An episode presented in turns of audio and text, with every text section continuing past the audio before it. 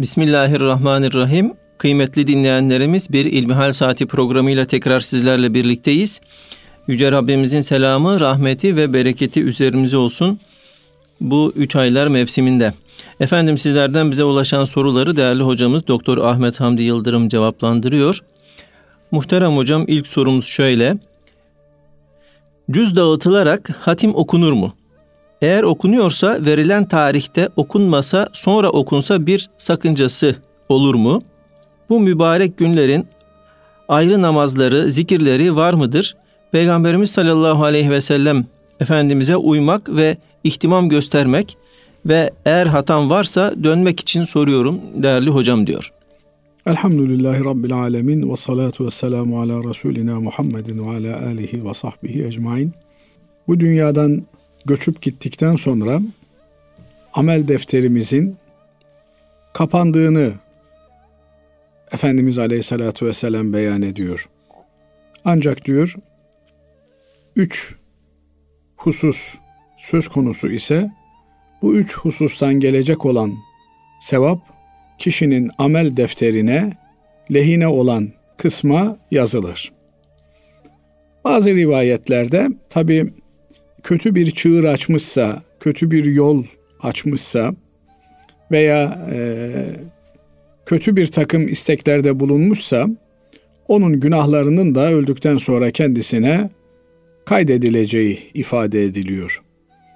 Fakat e, iyiliklerinin yazıldığı, iyi amellerinin efendim kitabının sağ tarafının açık kalacağı şeylerin neler olduğunu anlatacak olursak Efendimiz Aleyhisselatü Vesselam kişi öldüğünde amel defteri kapanır ancak eğer salih bir evlat yetiştirmiş anasına babasına dua ediyorsa o ana baba evlatlarının duasından istifade görür. Eğer bir ilim bırakmışsa geride o ilmin e, faydaya dönüşmesi halinde talebe okutmuş, talebeleri talebe okutmuş. Böylelikle okuttuğu talebeler veya öğrettiği kimseler öğrettikleri şeylerle amel etmişler. Bundan gelecek sevaptan istifade eder. Veya bir sadakayı cariye yapmış. Nedir sadakayı cariye? Geliri devam eden bir hayır yapmış. Bir çeşme yapmış. Efendim bir köprü yapmış, bir cami yapmış, bir medrese yapmış, bir hastahane inşa etmiş. Orada fakir fukara tedavi olmuş. Allah razı olsun demişler. Buradan gelecek sevap öldükten sonra da kişinin e, amel defterine olumlu olarak yazılmaya devam eder. Ama Allah muhafaza etsin kötü bir müessese bırakmışsa geride efendim haram olan, yasak olan bir işin yapıldığı bir müessese bırakmışsa oradan da günahlar gelip sahibini bulacak demektir. Şimdi Cenab-ı Allah bizlere Kur'an-ı Kerim'de dualar öğretiyor. Öğrettiği dualardan bir tanesi de geçmiş Müslümanlara mağfiret dilememizdir. Rabbena gfir lena ve li ihvanina ellezine sebekuna bil iman. Bizden önce imanla göçmüş olanları bağışla ya Rabbi diye Cenab-ı Allah bize dua öğretiyor. Binaenaleyh müminlerin birbirlerine dua etmeleri öldükten sonra da onların amel defterlerine yazılabilecek olumlu işlerden, salih amellerden biri sayılmaktadır. Birbirimize yaptığımız dualardan fayda gördüğümüz gibi Kur'an okuyarak Kur'an'dan hasıl olan sevabı çünkü Hz. Peygamber aleyhissalatü vesselam Efendimiz e, Kur'an okuyun. Kur'an'ın her harfine Cenab-ı Allah on hasene ikram eder buyuruyor. Yani on sevap verir buyuruyor. Ben elif, la, mim bir harftir demiyorum diyor. Ancak elif bir harftir, lam bir harftir, mim bir harftir. Binaenaleyh elif, la, mim diyen bir kimse üç harf okumuş. Her harfine on sevap almış, otuz sevap almış demektir. E bir cüz okursa bir cüzde kaç tane harf bulunuyor? Bunu da alimlerimiz saymışlar bu arada. Yani Kur'an-ı Kerim kaç harftir? Efendim 30 cüze bölündü, bölünüldüğünde Kur'an-ı Kerim 30'da biri hangi harfte bitiyordur filan diye bunların hepsini detaylı bir şekilde kitaplarda alimlerimiz kaydetmişler. 30'da biri ne bir cüz diyoruz. 30 kişi gelmiş Kur'an-ı Kerim'i hatmetmiş. Hatmettikten sonra da demişler ki ya Rabbi bu hatimden hasıl olan bu hatmi okuduk. Buna sen bir sevap verdin. Bu sevabı biz filan kardeşimizin ruhuna hediye ediyoruz diye bir hediyede bulunurlarsa bu sevap o hediye ettikleri kimseye Allah'ın izniyle ulaşır. Bunun için e, hatim duasına önem veriyoruz. Çünkü sevap hatimden sonra elde edilmiş oluyor. Yani bir işi yaptıktan sonra sevap gelmiş oluyor. Ee, eğer bir kardeşimiz ben bir cüzü okurum demiş de vaktinde okumamışsa, duası yapılmışsa orada bir eksik meydana geliyor demektir. Efendim ben daha sonradan işte okurum, tamamlarım. Ee, ilgili kardeşimize de ben hediye ederim diyebilir bir kimse. Ama takdir edersiniz ki el ihsanu bit tamam demişler. Yani bir iyilik yapıyorsan bunu tas tamam yapmak lazım gelir. E, efendim bir bölümünü şimdi vereyim, bir bölümünü daha sonra vereyim. Taksitli e, ödeme yapayım şeklinde bir davranış doğru bir davranış olmaz kanaatimce. Eğer e, okuma imkanı varsa bunu o tarihten önce okumak ve beraber duaya iştirak edip duasında bulunmak gerekir. Eğer okuma imkanı yoksa kardeşim ben bu seferlik almayayım daha sonra alırım diye belirtmek, ifade etmek gerekir. Diğer taraftan tabi e, Cenab-ı Allah Kur'an-ı Kerim'de buyuruyor ki ve en leyse lil insani illa ma sa'a. Kişiye kendi sayu gayretinin dışında bir şey yoktur. Yani çalıştığının karşılığını alır. Kendisi çalışmamışsa bunun karşılığını alması söz konusu değildir. Kimse kimseye çalışıp da para yedirmez. Çalışıyorsan onun karşılığını alırsın. Peki nasıl olacak? Adam ölmüş. Onun artık çalışma imkanı bitmiş. Defteri kapanmış. Bundan sonra birinin Kur'an okuyup da ona sevap bağışlaması nasıl mümkün olacak denilirse bu ayeti kerimeyi e, geniş bir bağlamda anlamak lazım. Yani eğer bir kimse güzel bir ahlakla bu dünyadan göçmüşse, insanlar tarafından sevilen, sayılan bir kimse olarak göçmüşse, insanlar ona dua ederler. Onun için mağfirette bulunurlar. Bu da aslında onun bir sayu gayreti sayılmış olur. Ne demek? Yani eğer sen hatırı sayılır bir insan olmaya gayret edersen insanlar öldükten sonra da senin hatırını sayarlar. Niye senin için hatim indiriyor da kardeşlerin filan kimse için indirmiyorlar. Akıllarına bile gelmiyor. Dolayısıyla eğer birileri bir kardeşleri için e, hatim indiriyor, o hatime Cenab-ı Allah'ın verdiği sevabı, Ya Rabbi biz bu sevabı filan kardeşimize bağışlıyoruz diyorlarsa inşallah Cenab-ı Allah bu kardeşe e, o sevaptan bir hisse lütfedecek demektir. Nitekim malumunuz bir hadisi şerifte Efendimiz Aleyhisselatü Vesselam sahih hadis kitaplarımızda geçen bir hadisi şerifte bir yerde iki kabir görüyor.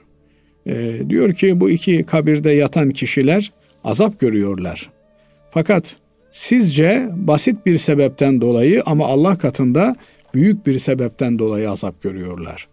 Bunlardan bir tanesi laf getirip götürürdü, kovuculuk yapardı. İşte senin hakkında filan şöyle dedi der, öbürüne gider e, bundan ona laf götürürdü. Bunu insanlar yapıyorlar maalesef. Basit bir şekilde bu günaha e, düşüyorlar. Hepimiz e, bundan bir şekilde e, hissedar oluyoruz maalesef. İkincisi de küçük abdest dökerken e, idrarın kendisine üzerine sıçramasından çekinmiyordu. Dolayısıyla kendi temizliğine, elbisesinin temizliğine dikkat etmeyen bir kimseydi.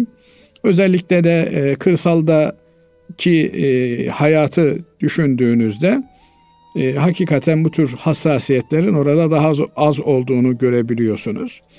Efendimiz Aleyhisselatü Vesselam burada yatan kardeşleriniz bu iki sebepten dolayı azap görüyorlar diyor.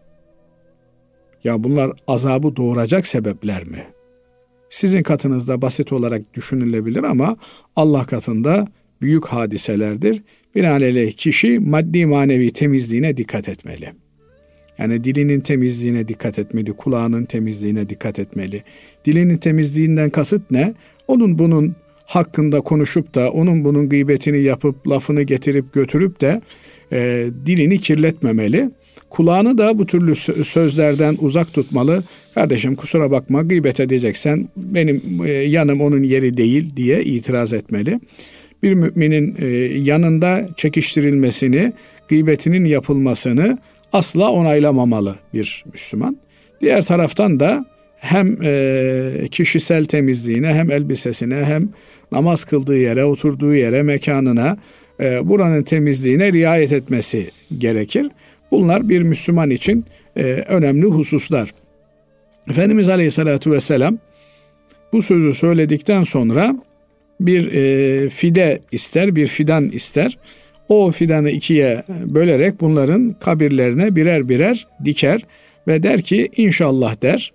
Burada yatanlar bu e, fideler büyüyüp de e, yeşilliklerini koruyuncaya yani kuruyuncaya kadar buradan bu bitkiler bunlar için istiğfar ederler der. Yani bunların azabının hafiflemesine bir sebep olur. Nedir Efendimiz Aleyhisselatü Vesselam'ın yaptığı? İki kabrin üzerine de bir ağaç dikmiştir Efendimiz. Bu ağaç yeşil kaldığı sürece, bunun efendim yapraklarından kuşlar yediği sürece, böcekler yediği sürece, bunun köklerinden hayvanlar istifade ettiği sürece ve e, yeşil kaldığı sürece buradaki kabirdeki yatan zat için istiğfar ederler. E şimdi o kabirdeki e, zat benden sonra biri gelsin de benim kabrimin üzerine bir ağaç diksin diye bir vasiyette bulunmamış. Öyle bir talepte de bulunmamış. Binaenaleyh Efendimiz Aleyhisselatü Vesselam'ın e, bu kardeşleri için yapmış olduğu bir amel onların fayda görmesine, azaplarının hafiflemesine e, sebep olabildiğine göre bizler de bir araya gelip de bir hatmi şerif indirdiğimizde Ya Rabbi buradan elde edilen sevabı, kazanılan sevabı önce alemlerin efendisi Muhammed Mustafa sallallahu aleyhi ve sellem Efendimizin sonra bütün peygamberani izam hadaratının ve bahusus niyetini e, alarak okuduğumuz değerli kardeşimiz filan filanın e, ruhuna hediye edik sen vasıl eyle diye bir Müslüman dua eder. Efendim e, eğer Cenab-ı Allah e, o kimseyi ehil olarak görmüşse yani o e, ölüyü e, bu sevaptan istifade etmeye layık görmüşse onu haberdar eder, hissedar eder, nasipdar eder. Öyle değilse biz üzerimize düşmüş olanı yapmış oluruz. Binaenaleyh bu tür e, ameller, bu tür sevaplar faydalı olan şeylerdir. E, inşallah e, hem dirilerimiz hem ölülerimiz Kur'an-ı Kerim'in maddi manevi atmosferinden istifade ederler. Evet. Bilmiyorum sorunun başka Değerli şıkkı hocam, var de, mıydı? E, üç aylarla ilgili yani bir şıkkı vardı sorunun. Hı. E, bu aylarda bu aylara mahsus namaz veyahut da zikir var mı diyor. Peygamber Efendimiz'e tam uymak için yani benim yaptığım acaba Peygamber Efendimiz'e uyuyor mu? O yüzden öğrenmek istiyor. Yani bu e, üç aylara mahsus bir namaz veyahut da zikirler var mı? Şimdi e, namaz olsun, zikir olsun, tesbihat olsun bunlar e, dinimizin e, önemli ibadetleri. İbadet denilince aklımıza muhakkak şunun gelmesi lazım. E, ibadet dini bir meseledir. Dinin sahibi tarafından tayin ve tespit edilir. Binaenaleyh dinin sahibi olan Yüce Allah ve e, onun göndermiş olduğu Peygamber aleyhissalatu vesselam efendilerimiz bahusus Efendimiz aleyhissalatu vesselam ahir zaman peygamberi. Peygamberimiz Muhammed Mustafa sallallahu aleyhi ve sellemin bize öğrettiği, bildirdiği şeyler ibadet olarak geçerlidir. Namaz da böyledir, oruç da böyledir, zikir de böyledir. Fakat e, Efendimiz Aleyhisselatü Vesselam e, namaz kılmayı, e, efendim oruç tutmayı, zikir yapmayı e, biz Müslümanlara tavsiye ettikten sonra yani hem Kur'an-ı Kerim'de namaz kılın buyuruyor Cenab-ı Allah, zikredin diyor. Efendim Efendimiz Aleyhisselatü Vesselam e, sahabe-i kiram efendilerimize oruç tutmalarını tavsiye ediyor. Bunlar bu ibadetlerin e, genel olarak bir bütün olarak me- meşru bir ibadet olduğunu göstermekle beraber filan gün filan tarzda bir namaz kılınacak şeklinde tanımlamalar söz konusu olduğunda mesela e, Şaban'ın 10. günü şöyle bir namaz kılmak şu kadar sevap doğurur şeklinde bir ifade kullanmak Hz. Peygamber aleyhissalatü vesselam Efendimizin dışında kimsenin tabiri caizse yetki ve salahiyetinde değildir. Binaenaleyh biri bir başkasına efendim e, Ramazan'ın 10'unda gece saat 2'de kalkarak 8 rekat namaz kılarsan ve her rekatında 8 kere İhlas okursan, 12 kere Kureyş suresini okursan diye bir namaz türü telkin etme imkanına sahip değil. Evet, bir adam namaz kılabilir. Bir, her gece namaz kılabilir. Sabahlara kadar namaz kılabilir.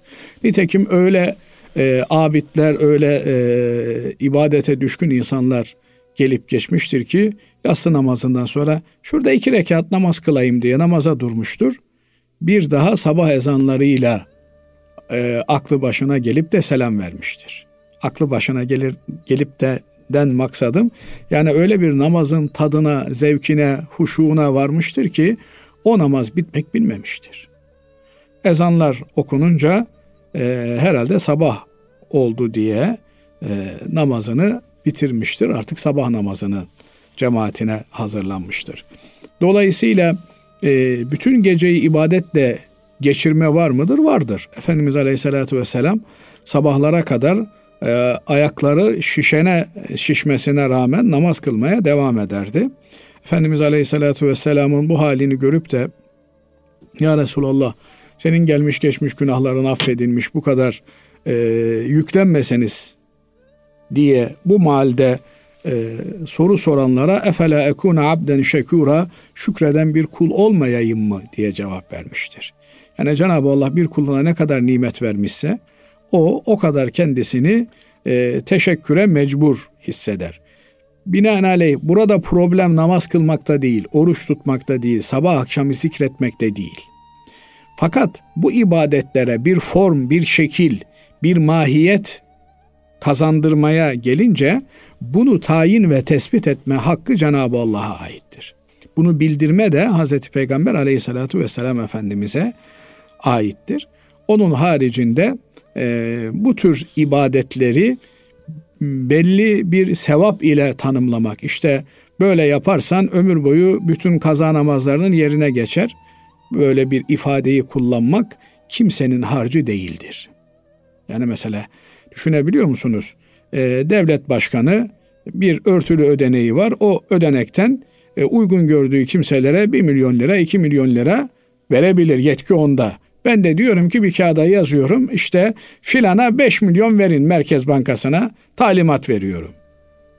Ne derler? Kafayı sıyırmış herhalde bu adam derler.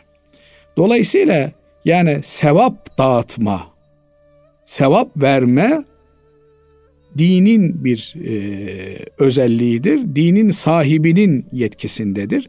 Öyle kimse kimseye sevap dağıtamaz.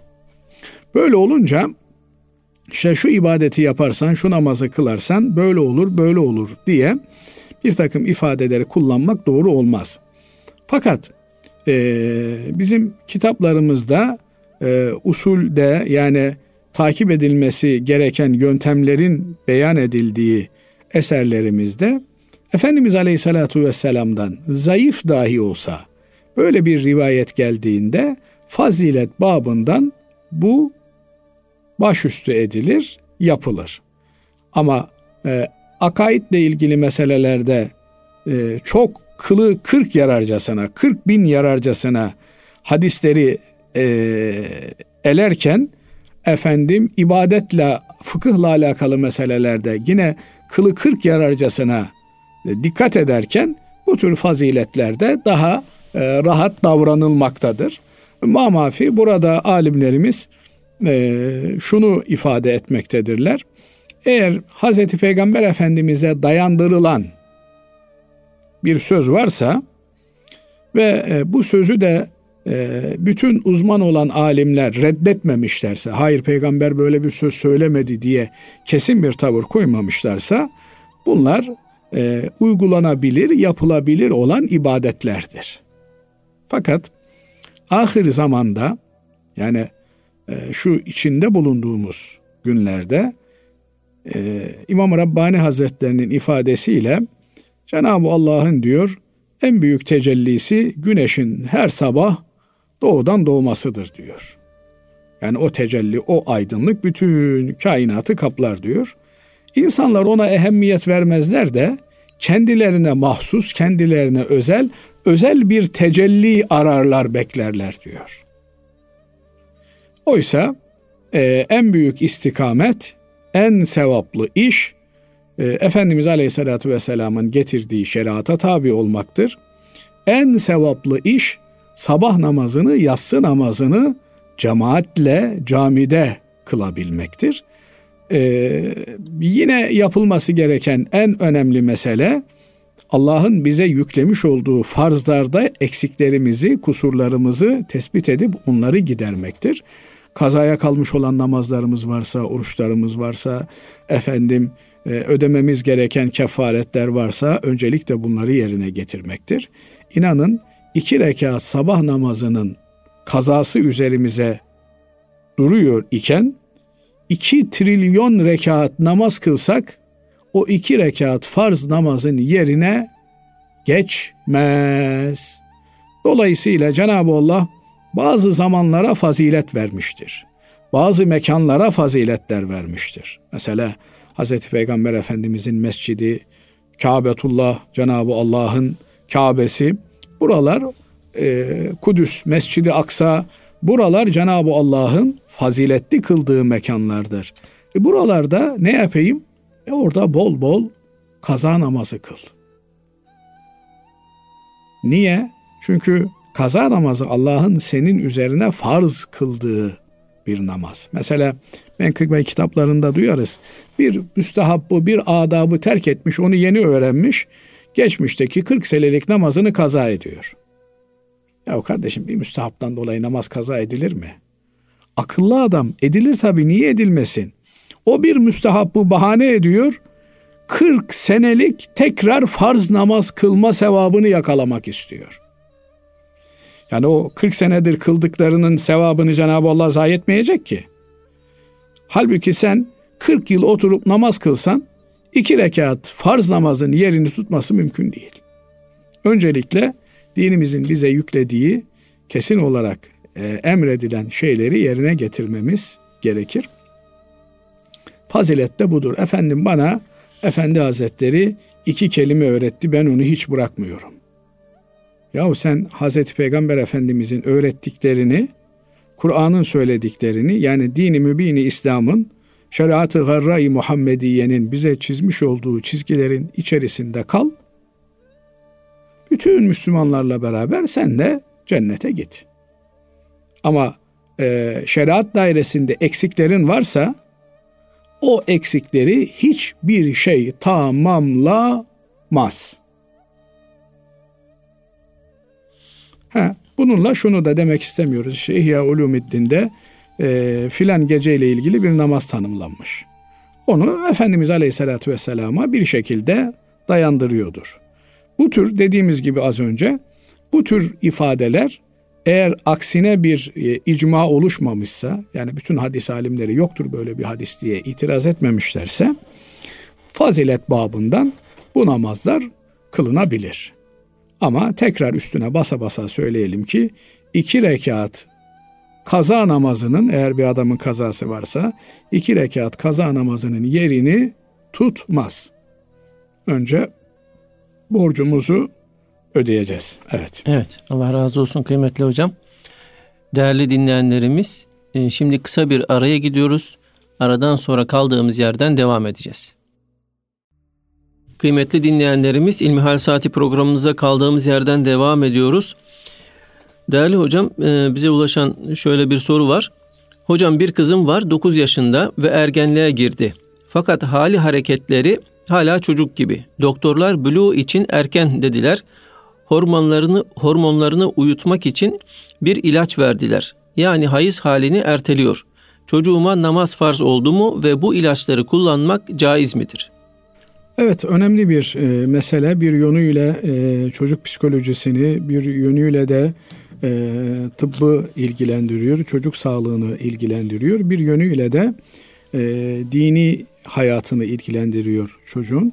Biliyorsunuz Hazreti Peygamber aleyhissalatü vesselam Efendimiz e, çocuklarımızla e, ilişkilerimizi e, çok önemli nasihatlarla yönlendiriyor.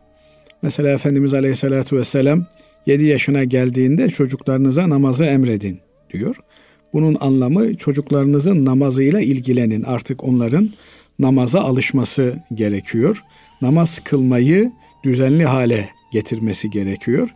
Fakat e, hadisin devamından anlıyoruz ki 7 yaş ile 10 yaş arasında çocuklara namazı tamamen e, bir e, nasıl ifade edeyim gönüllülük esası üzerine e, öğretmek ve kıldırmak gerekiyor.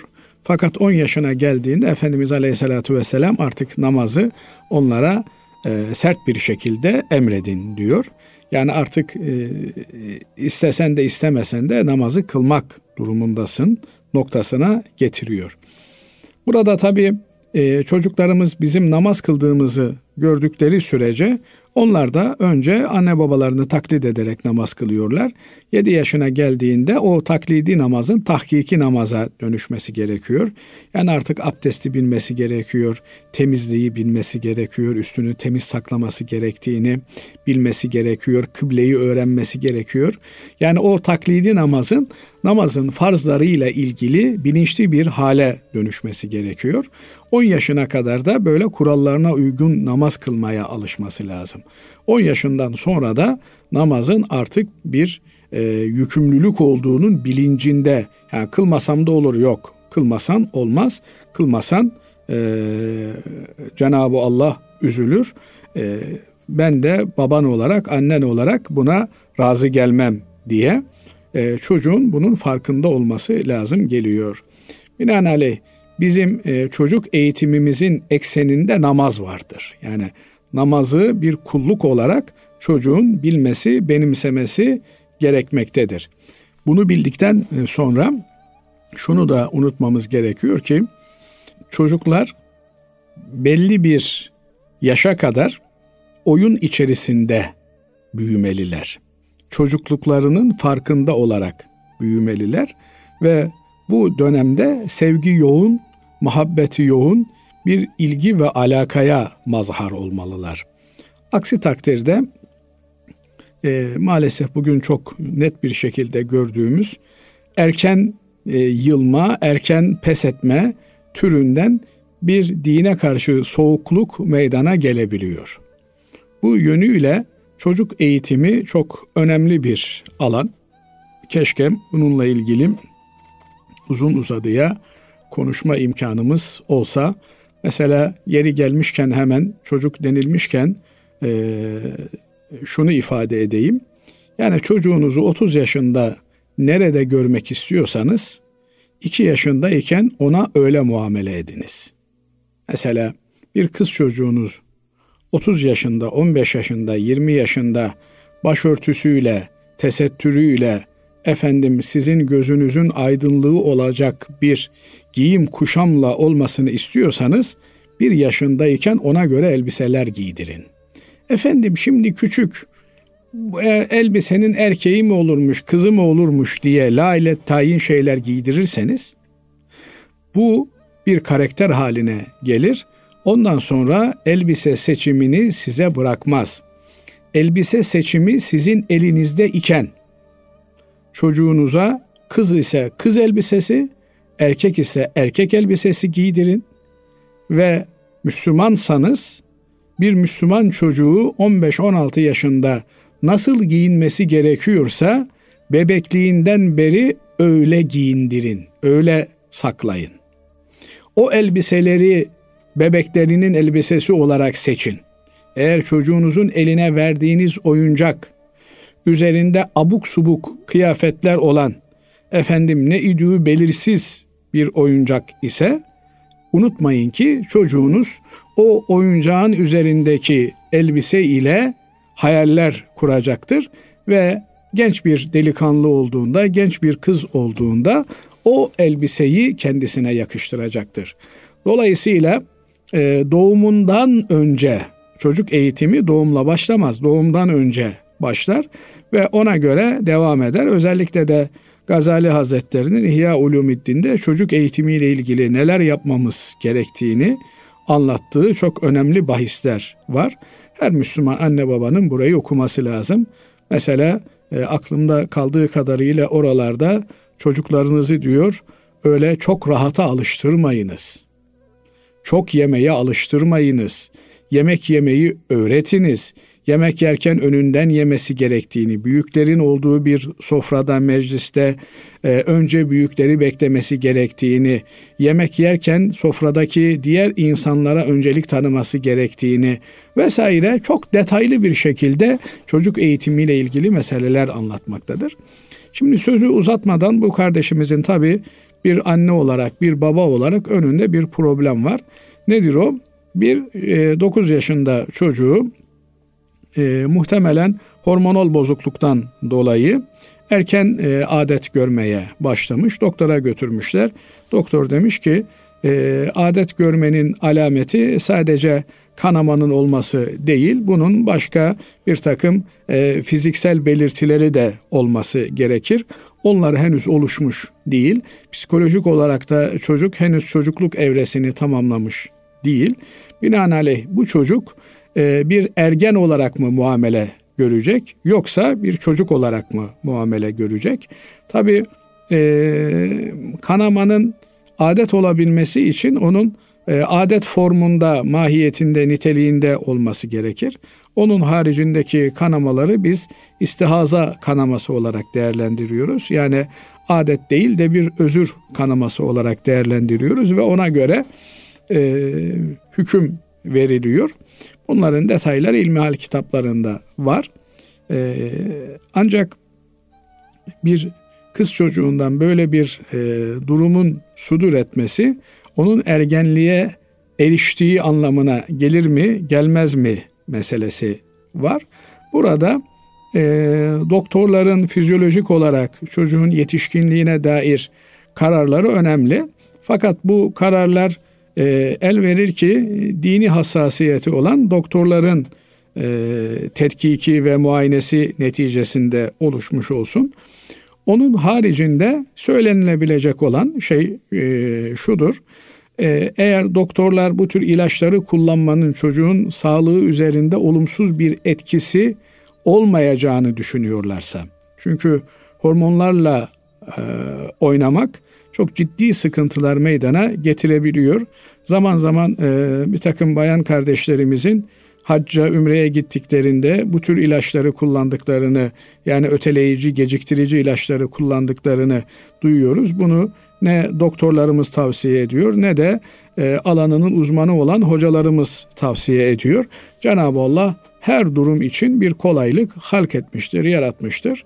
E, binaenaleyh Allah'ın bizi imtihanı söz konusuysa biz o imtihana da razı olmak durumundayız. E, bu noktada öncelikle e, şunu e, net olarak kabullenmek lazım. Eğer bülü çağına erip, ergenliğe erip dini yükümlülüklerimizle ilgili e, bir kesinlik doğmuşsa bu bizim için sevindirici bir mesele olmalıdır. Niye? Bugüne kadar yaptığımız ibadetler işte nafile ibadet hükmündeydi. Artık bülü çağıyla beraber farz hükmüne gelmiş oldu. Dolayısıyla bunun sevabı kat be kat artmış oldu. Bilinçli bir anne baba zaten bu e, döneme kadar çocuğunu yetiştirmiştir, e, bilinçlendirmiştir, namaz hassasiyetini oluşturmuştur. Fakat Ee, az önce zikrettiğimiz hadisi şeriften de 10 e, yaşından önce bu durumun arizi olduğu görünüyor. Yani 10 e, yaşından sonra genelde bülü çağının e, olması ortaya çıkıyor. Zira Efendimiz 7 yaşına kadar çocuklarınızla işte e, tabiri caizse o mahalle gelebilecek oynayınız. Yedi namazında artık yedi yaşında namazı onlara emrediniz, namazı öğretiniz. On yaşına geldiklerinde de namazın artık kılınması gerektiğini, asla namazdan taviz verilmeyeceğini gösteriniz diyor. Gösteriniz diyorum. Efendimiz Aleyhisselatü Vesselam namaz sebebiyle dövebilirsiniz diyor. Buradaki dövmekten e, maksat şimdi dövme ifadesi çok geniş yelpazeli bir ifade e, adam e, dövmeyi can yakmak olarak anlayabiliyor. Halbuki dövme ifadesi e, nin perspektifi çok geniş. İşin can yakma kısmı e, bir ceza doğurduğunda söz konusudur. Oysa bu çocuk ergenlik çağına ermediği için 10 yaşında bu çocuğa ceza verilmez. Fakat dövme ne demektir burada? İşin ciddiyetini bildirmek, ifade etmek demektir. Yani bu işin şakasının olmadığını belirtmek demektir.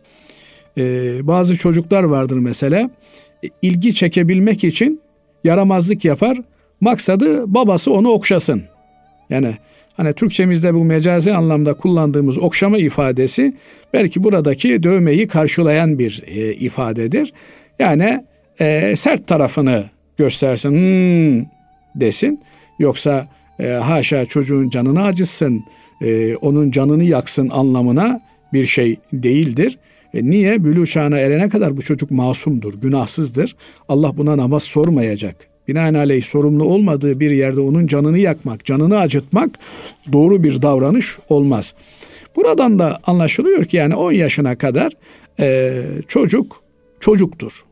E, fakat istisnai olarak farklı şeyler olabilir. Yediğimiz, içtiğimiz şeyler bizim e, veya genetik bir takım e, bize kalan e, kalıntılar bu tür hadiseleri doğurabiliyor. E, dolayısıyla burada doktorların bunun e, hakikaten ergenliğin başlangıcı olup olmadığını e, tespit etmeleri, onların bu noktadaki e, danışmanlıkları önemli. Onun haricinde Yine her ihtimale binaen e, bu kızımıza e, artık başörtüsünü takması gerektiği tembih edilir. Ona göre bir e, hayat temin edilir ve namaz hassasiyetine dikkat çekilir. Bu arada unutmadan şunu ifade edeyim ki e, ana babanın e, Gazali'de e, yani Gazali'nin İhya'da zikrettiği ana babanın ayeti kerimede ifade edilen ya eyyühellezine amenu ku enfusekum ve ehlikum Ey iman edenler e, kendinizi ve çoluğunuzu, çocuğunuzu, ehlinizi ateşten koruyunuz. Binaenaleyh korumanın ilk aşaması kötü arkadaşlardan çocuklarımızı korumaktır. Şimdi maalesef bugünün en kötü, en melun arkadaşı ekrandır, televizyonlardır, efendim e, cep telefonlarıdır vesairelerdir. Bu ekranlara çocuklarımızı e, teslim ediyoruz ve özellikle de yalnız başlarına kalabiliyorlar. E, bir sürü olumsuz şeyleri düşünüyoruz. Yani e, düşünün intihar edenler olabiliyor, efendim istismara maruz kalanlar olabiliyor. En kötüsü en kötüsü de dinin, imanın e, zayıflaması, batılların çocukların zihinlerinde egemen olması olabiliyor. Evet. Allah razı olsun kıymetli hocam. Ee, diğer bir dinleyicimiz şöyle bize yazmış. Selamun aleyküm hocam. Allah Teala'nın zatı, sıfatları ve fiilleri bir halde mi değil mi? Yani onun zatına, sıfatlarına ve fiillerine bir haldedir demek yanlış mıdır, doğru mudur? Arkadaşlarıma hep Allah Teala'nın zatı, sıfatları ve fiilleri bir halde bir halde değildir. Onun bir hali yoktur. Hali olmaktan münezzehtir dedim. Yanlış mı demişim diye soruyor. Şimdi biz Cenab-ı Allah'ın varlığına, birliğine, e, eşi benzeri olmadığına iman etmekle yükümlüyüz. Cenab-ı Allah'ın e, isimleri velillahil esmaul husna fed'uhu biha. Cenab-ı Allah'ın isimleri vardır. Kur'an-ı Kerim'de Cenab-ı Allah bu isimlerle kendisini bize tanıtmaktadır, bildirmektedir. Bu isimleri biz dualarımızda kullanırız. Çünkü bu isimlerle bana dua edin buyuruyor. Allah'ın sıfatlarına gelince İhlas suresi net bir şekilde temel olarak bilmemiz gerekenleri ifade ediyor. Kul huvallahu ahad. Allah tektir, e, birdir, eşi benzeri yoktur. E, Allahu samet, Allah samettir. Hiçbir şeye ihtiyacı yoktur. Hiçbir şeye muhtaç değildir. Varlığı kendindendir. Var olmak için bir başkasına muhtaç değildir. Lem yelit ve lem yulet doğmamıştır, doğurmamıştır. Ve lem yekun lehu küfuven ahad. Ona bir benzer, bir denk hiçbir şey yoktur. Fiillerine gelince külle yevmin huve fi şe'n Cenab-ı Allah'ın e, yaratmadan rızıklandırmaya e, her an farklı tecellileri söz konusudur. Hal meselesine gelince e, hal yaratılmışlar için kullanılan bir ifadedir. Hareket de öyledir. Yani hareket bir zamandan bir başka zamana intikal etmek demektir. E, söz gelimi şu saniyedeki duruşunun bir sonraki saniye bozulmasına hareket deniyor. Hareket olması için bir öncesi olması lazım. Öncesi olmayan, sonrası olmayan bir yerde hareket olmaz. Cenab-ı Allah'ın öncesi yoktur. Yani Cenab-ı Allah'tan önce bir şey Allah ezelidir ve kadim olandır. Allah'tan önce bir şey yoktur. Her şeyi Cenab-ı Allah var etmiştir. Binaenaleyh birbirimizi ifade etmek için kullandığımız kelimeleri Cenab-ı Allah için kullanmak, düşünmek doğru bir ifade değildir. Biz Cenab-ı Allah'la ilgili bilmemiz gerekenleri Kur'an-ı Kerim bize ifade ediyor. Cenab-ı Allah e, tektir, e, eşi benzeri yoktur. Bütün noksan sıfatlardan münezzehtir. E, aklımıza gelebilecek, hayalimize gelebilecek her şeyden ve her nitelemeden uzaktır. Cenab-ı Allah kendisini bize nasıl tanıtmışsa biz öyle bilmek durumundayız. Nitekim e, hadisler var. E, Cenab-ı Allah'ın nimetleri hakkında düşününüz, yarattıkları hakkında düşününüz. Ve la tefekkeru fillah. Cenab-ı Allah'ın zatını e, düşünme konusu yapmayınız. Bu insanı vesveseye götürür. E, çıkmaz sokaklara götürür. Biz Allah'ın e, yarattığı o kudret sanatının eserlerini temaşa ederiz ve onlarla ilgili düşünürüz. Uzaya bakarız. Cenab-ı Allah bu uzayı ne harika yaratmış diye düşünürüz. Yere bakarız. Aynı şekilde Cenab-ı Allah'ın kudret sanatının, ibda sanatının harikalarını temaşa ederiz. Onun haricinde Cenab-ı Allah'ın e, zatı ile ilgili meselelerle ilgilenmeyiz. Onlarla ilgili bir imali fikir yapmayız. E, kaldı ki bununla ilgili eğer bir kimse bir takım şüphelere, tereddütlere düşmüşse o zaman kelam e, ilminin uzmanı olan hoca efendilerle beraber bu şüphelerini gidermeye çalışır ama bir e, radyo programı üzerinden bu şeylerin detaylarına inmenin doğru olduğu kanaatinde değilim Basri Hocam. Evet. Değerli hocam bugünlük e, son sorumuz şöyle. Kadının cilt bakım masraflarını kocası karşılamak zorunda mıdır? Ee, güzel bir soru. Ee, kadının estetik e, kaygılarla yani kocasına güzel görünme maksadıyla e, yapacağı masrafları koca karşılar. E, ama bu tabi e, nasıl ifade edeyim? Mesela kadının koku parfüm masrafını efendim e, ve yine e, bir takım temizlik masraflarını e, kocası karşılar. Çünkü bunun menfaati kocaya yöneliktir. Yani bir kadının e, güzel görünme, bakımlı görünme, alımlı görünme gayreti kocasına kendisini beğendirme maksadıyladır. Bunun faydası kocası tarafından görüleceği için tabii bu aynı zamanda koca için de böyledir. Yani koca da e, kendini bakımlı tutmalıdır, pecmürde olmamalıdır. Mesela e, rahmete vesile olması için söylüyorum. E, merhum işte geçen haftalarda vefat eden merhum hocamız Emin Saraç hocamız da bir e, Hindistan seferimiz olmuştu. Çok dikkatimi çekmişti. Biz o zamanlar e, işte gençtik yani 20'li yaşlarımızın başındaydık. E, döneceğimiz gün Hindistan'dan döneceğiz. Havaalanına gidiyoruz. Çok enteresan. Hocamın yanında bir tıraş makinesi vardı ve onunla sakallarını, bıyıklarını düzeltti. Böyle e, işte bir haftalık bir e, tabiri caizse gurbet e, ortamından dönüşteydik ve eve gideceği için muhtemelen çünkü bu sünnette var yani eve Efendimiz Aleyhisselatü Vesselam gece ansızın girmeyin diyor. Yani yolculuktan gelseniz de gecenin üçünde geldin gece pat diye girmeyin diyor. Sabahı bekleyin. Yani kadıncağız e, o mahmur haliyle sizi karşılamasın. Sabah olmuş olsun işte e, sabah bakımını yapmış olsun ve kocasını öyle karşılayabilme fırsatı bulsun diye. Koca da evine giderken ona göre e, dikkatli, düzenli, kendisine çeki düzen vermiş olarak gitmeli. Bu yönüyle e, kadının yapacağı meşru dairede.